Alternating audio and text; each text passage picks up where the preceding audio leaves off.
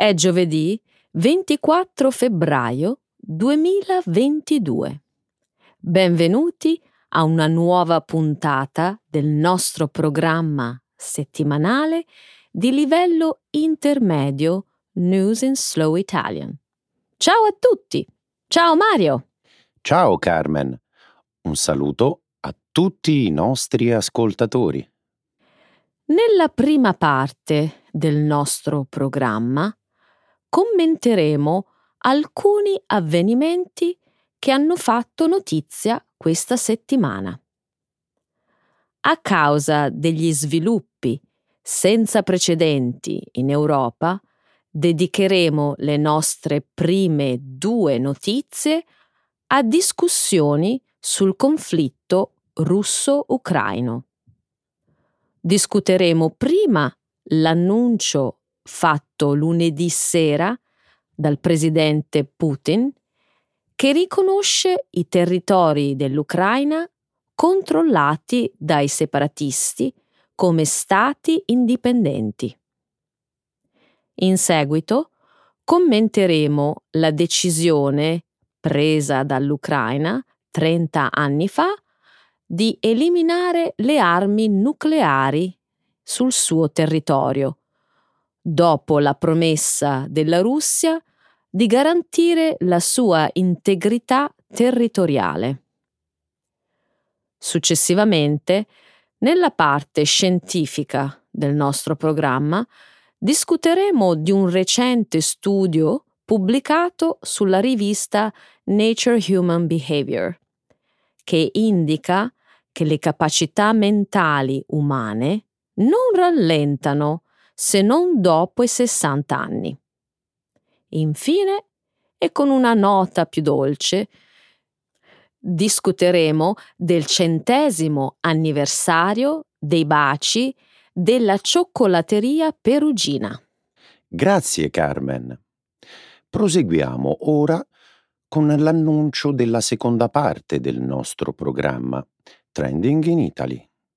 Questa settimana commenteremo la posizione dell'Italia nella classifica stilata da Transparency International, un'organizzazione internazionale non governativa che si occupa di monitorare la corruzione negli uffici pubblici di molti paesi nel mondo.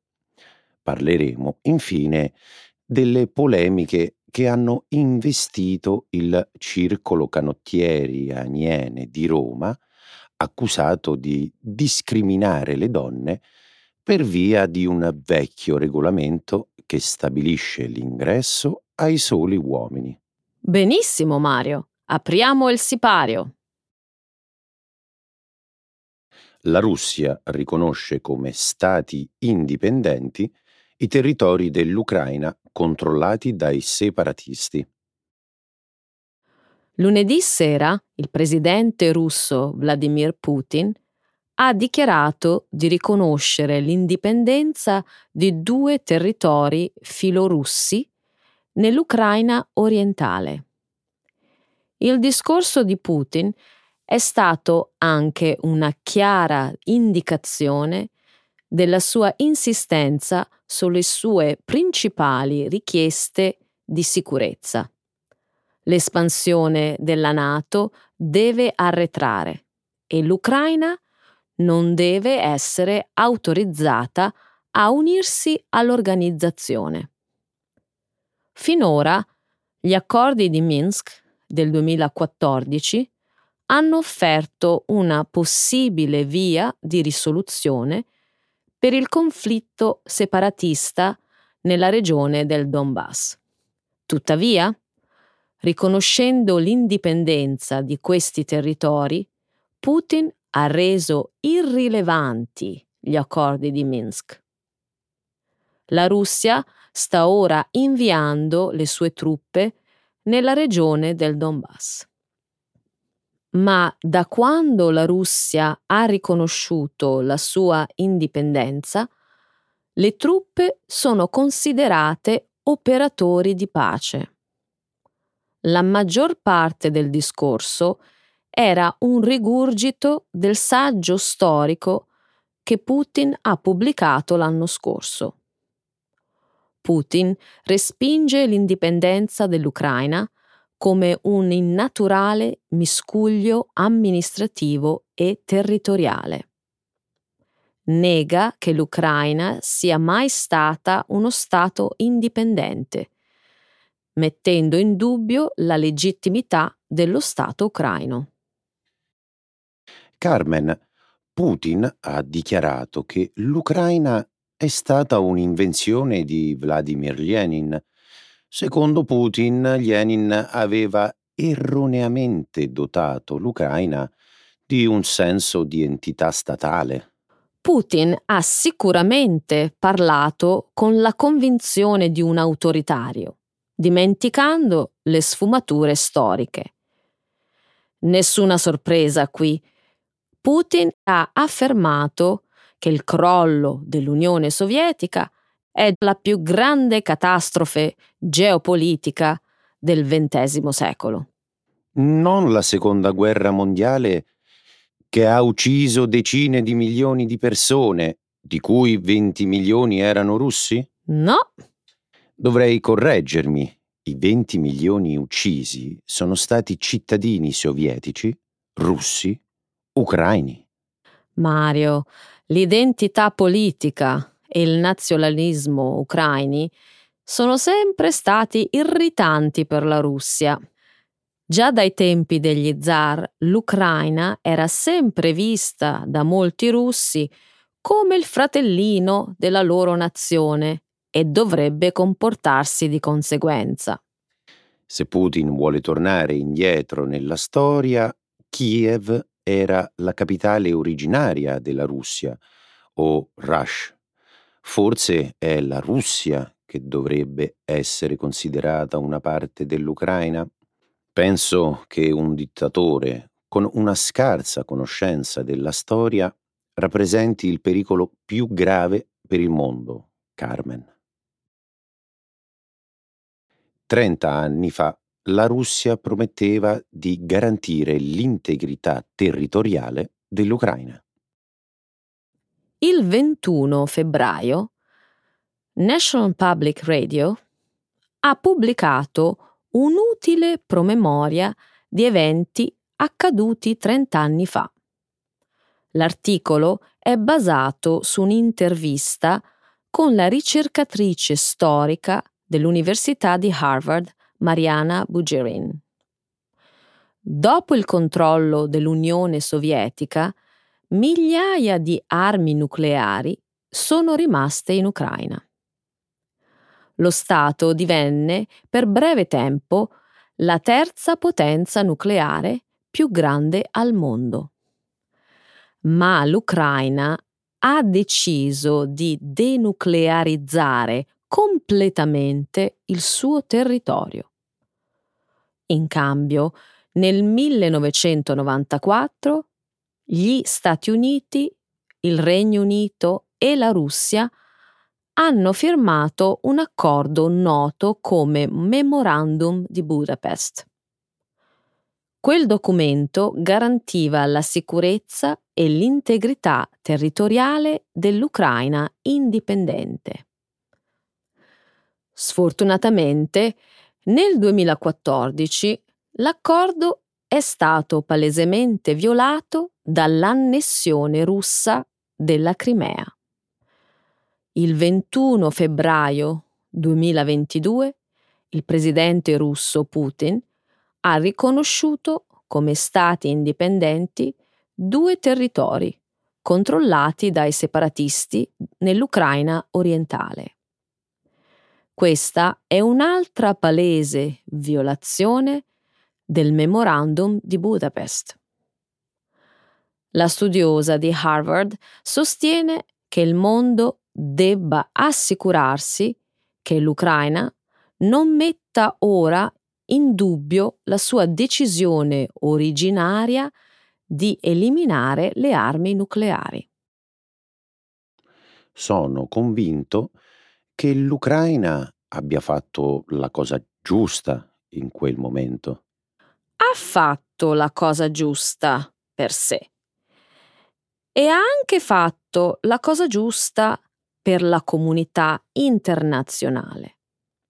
Ha ridotto il numero complessivo di armi nucleari a livello globale, rendendo tutti più sicuri.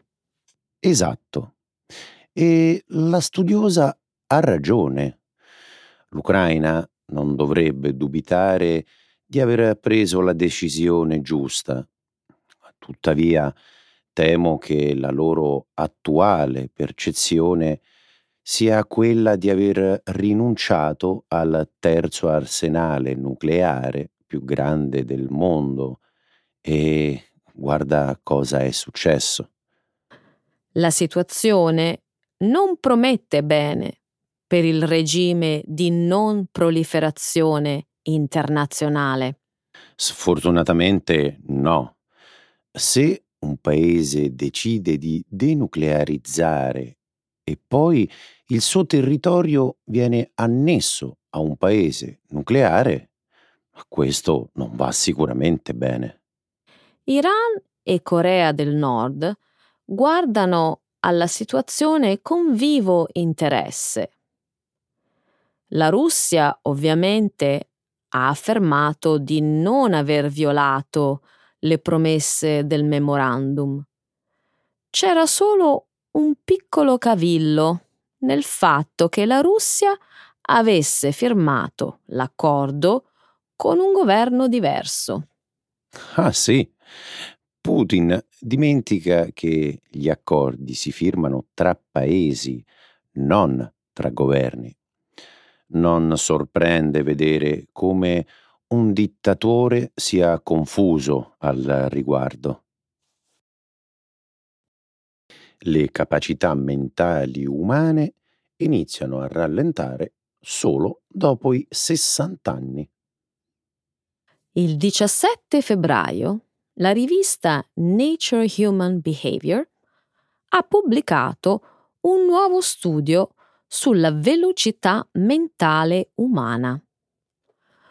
Lo studio ha utilizzato i dati esistenti da 1.185.882 partecipanti di età compresa tra 10 e 80 anni. I dati sono stati raccolti dal Project Implicit dell'Università di Harvard. I ricercatori hanno valutato i dati in base all'età dei partecipanti, ai tempi di risposta e all'accuratezza.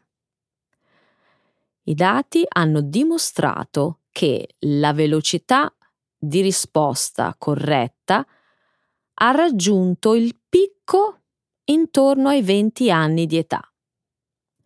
Ciò è coerente con studi precedenti che hanno utilizzato diversi set di dati. Ma il nuovo studio ha anche tenuto conto di fattori nascosti ottenuti dai ricercatori di Harvard.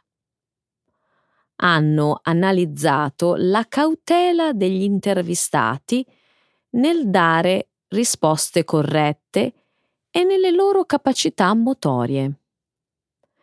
L'analisi automatizzata a computer ha suggerito che i ventenni erano i più veloci perché erano quelli più disposti a favorire la velocità anziché la precisione. I partecipanti hanno commesso meno errori man mano che la loro età aumentava, almeno fino all'età di circa 60 anni. La velocità di elaborazione mentale sembrava raggiungere il picco intorno ai 30 anni. Sembra rimanere relativamente stabile tra i 30 e i 60 anni. Studio e conclusioni interessanti, Carmen. Inizialmente lo studio conferma esattamente quanto riscontrato da studi precedenti.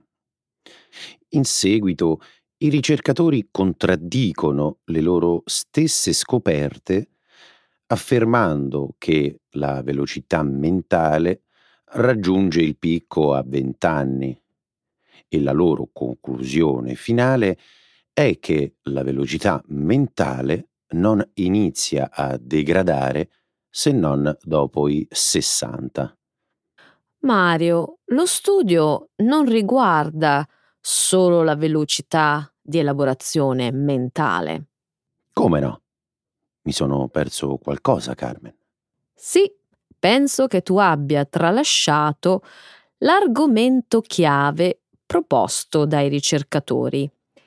Le persone anziane sono più prudenti nel dare risposte corrette. I giovani non pensano più velocemente. Le persone anziane pensano solo più a lungo, ma con la stessa velocità. Stai dicendo che pensare più a lungo, non più velocemente, ti rende più intelligente? Quindi diventerò più intelligente ogni giorno che passa, finché non inizierò a parlare da solo. C'è una ragione per cui le persone anziane tendono a parlare da sole, Mario. A loro piace parlare con la persona più intelligente nella stanza. Baci festeggia i suoi cento anni. Quest'anno il dolciume di San Valentino, più amato al mondo, festeggia il suo centenario. I baci sono stati creati nel 1922 a Perugia, in Italia, dall'imprenditrice dolciaria Luisa Spagnoli. L'azienda che li produce, la Perugina, attribuisce gran parte del loro successo alla sua creatività e ambizione.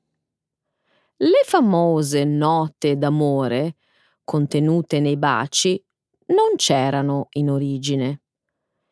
Solo qualche anno dopo la loro nascita, Federico Seneca, direttore artistico della Perugina, decise di inserire foglietti con brevi frasi romantiche nella carta argentata.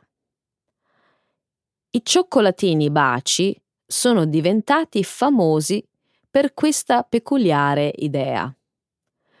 Le note d'amore sono tradotte in diverse lingue e sono incluse ancora oggi.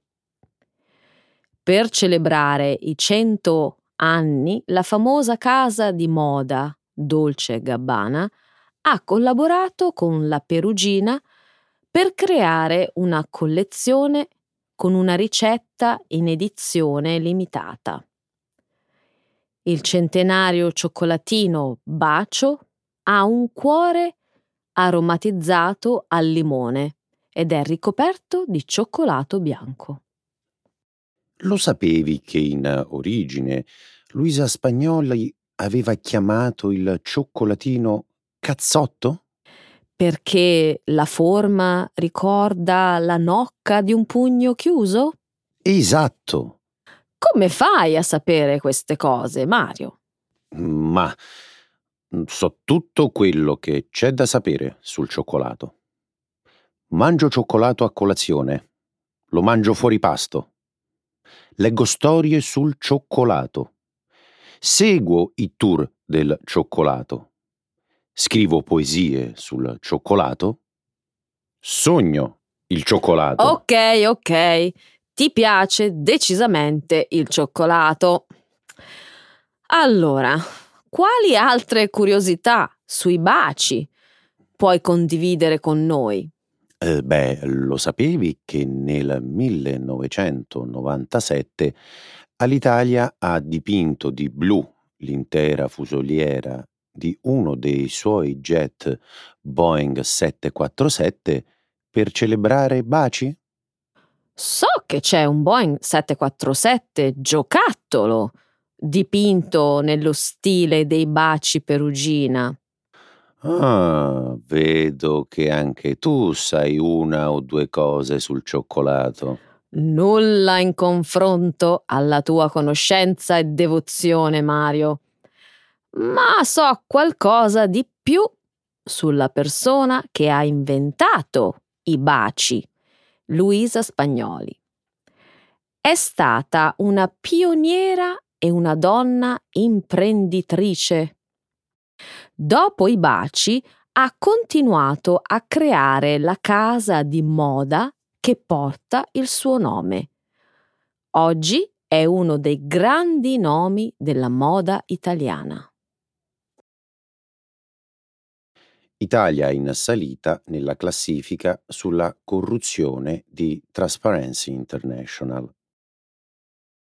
Tra le notizie più discusse dai giornali nelle ultime settimane ce n'è una che ha attirato la mia attenzione.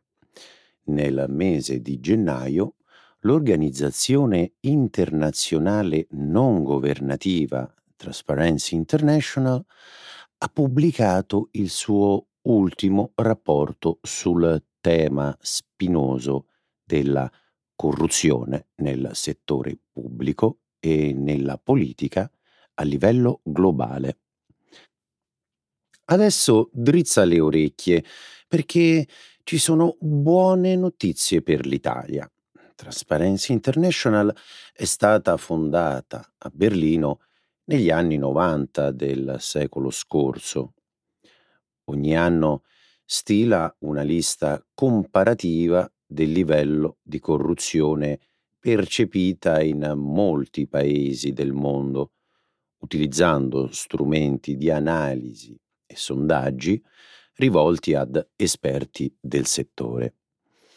Nel suo ranking l'ONG assegna una valutazione che va da 0 per i paesi considerati molto corrotti fino ad arrivare a 100 per quelli più virtuosi.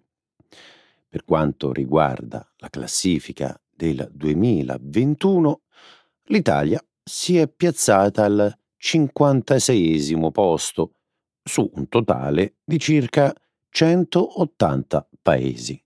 E questa per te sarebbe una buona notizia? Non so se ci hai fatto caso, ma la vetta dista di ben 44 posizioni. Ciò per me vuol dire che in termini di corruzione l'Italia non sta messa tanto bene.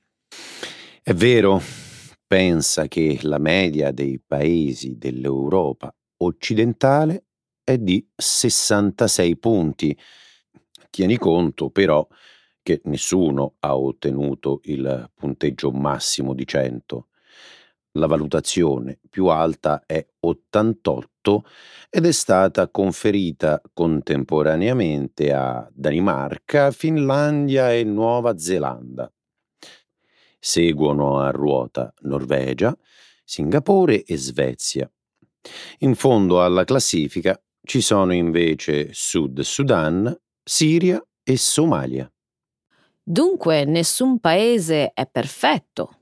A quanto pare no, in particolare l'Italia, dove i casi di corruzione purtroppo continuano ad essere tanti.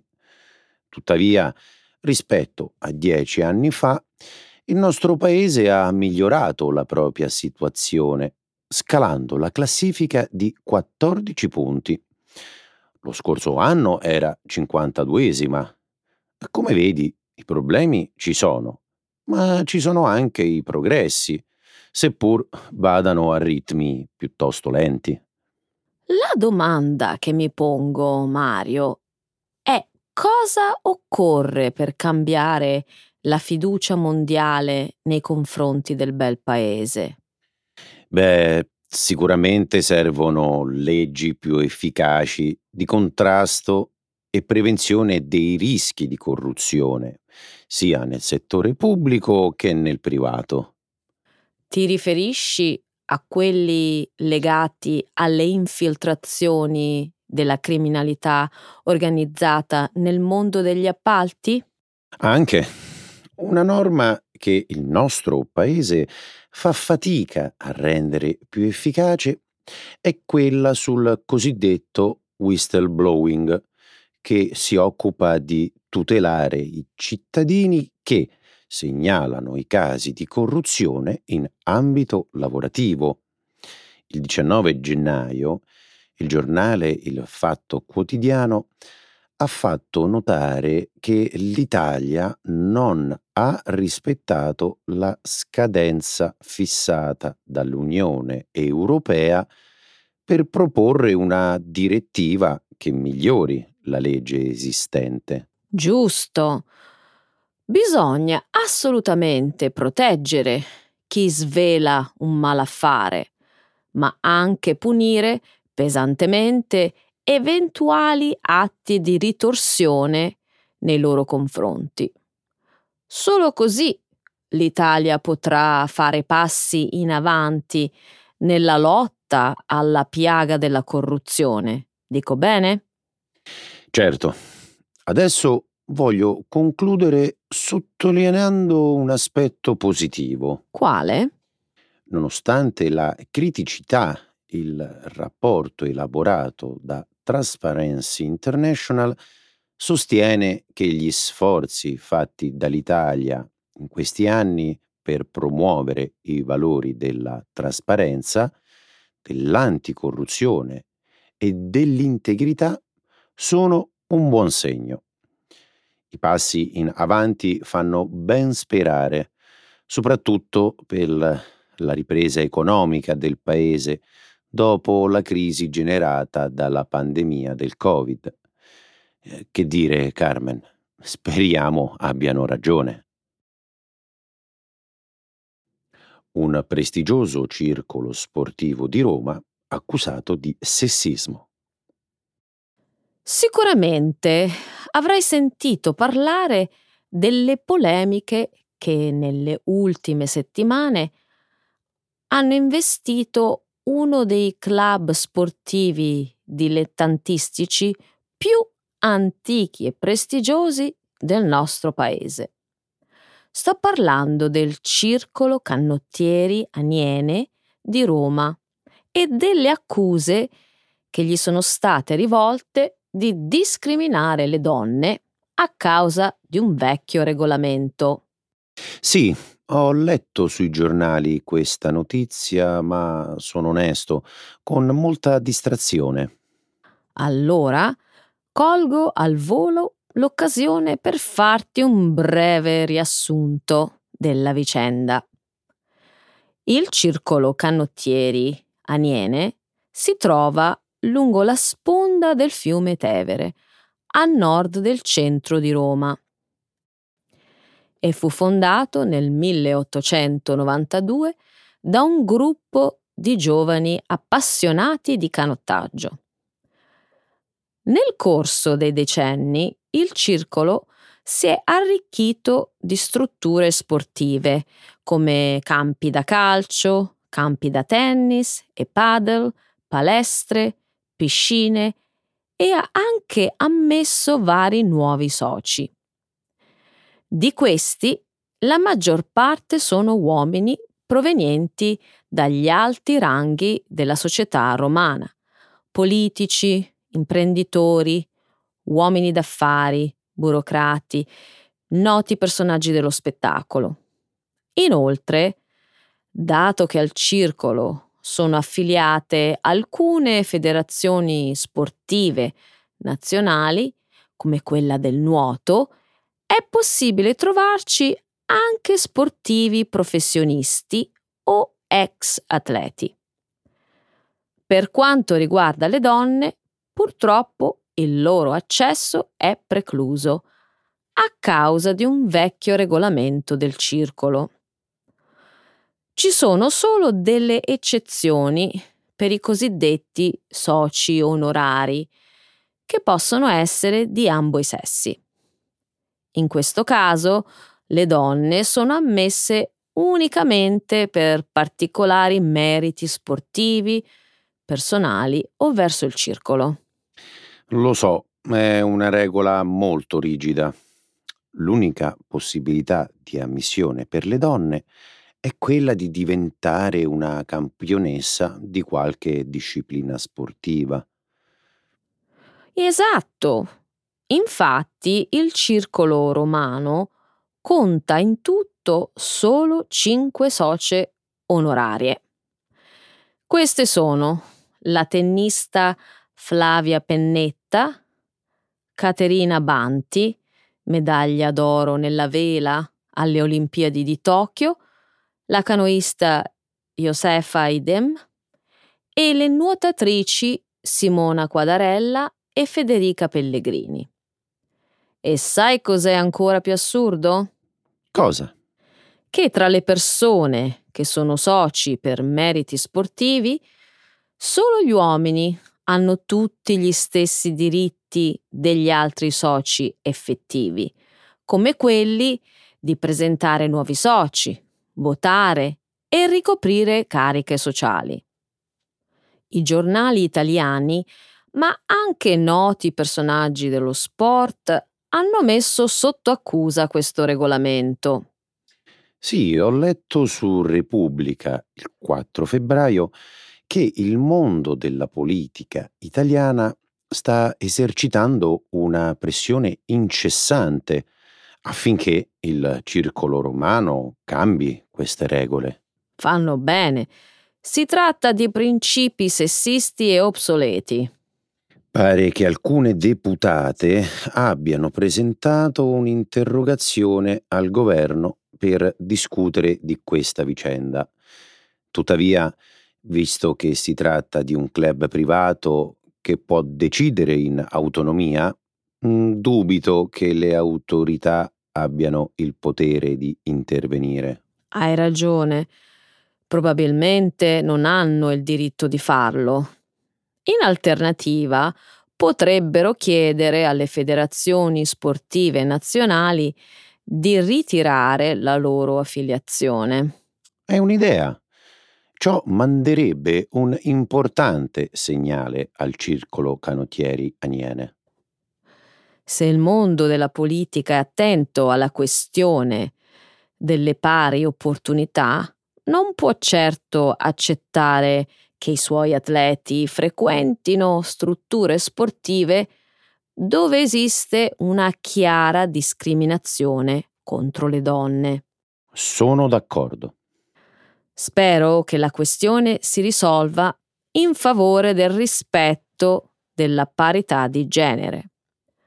A mio avviso, un'associazione storica così importante come il Circolo Canottieri Aniene non può permettersi di restare attaccata a valori che non sono più quelli della società attuale.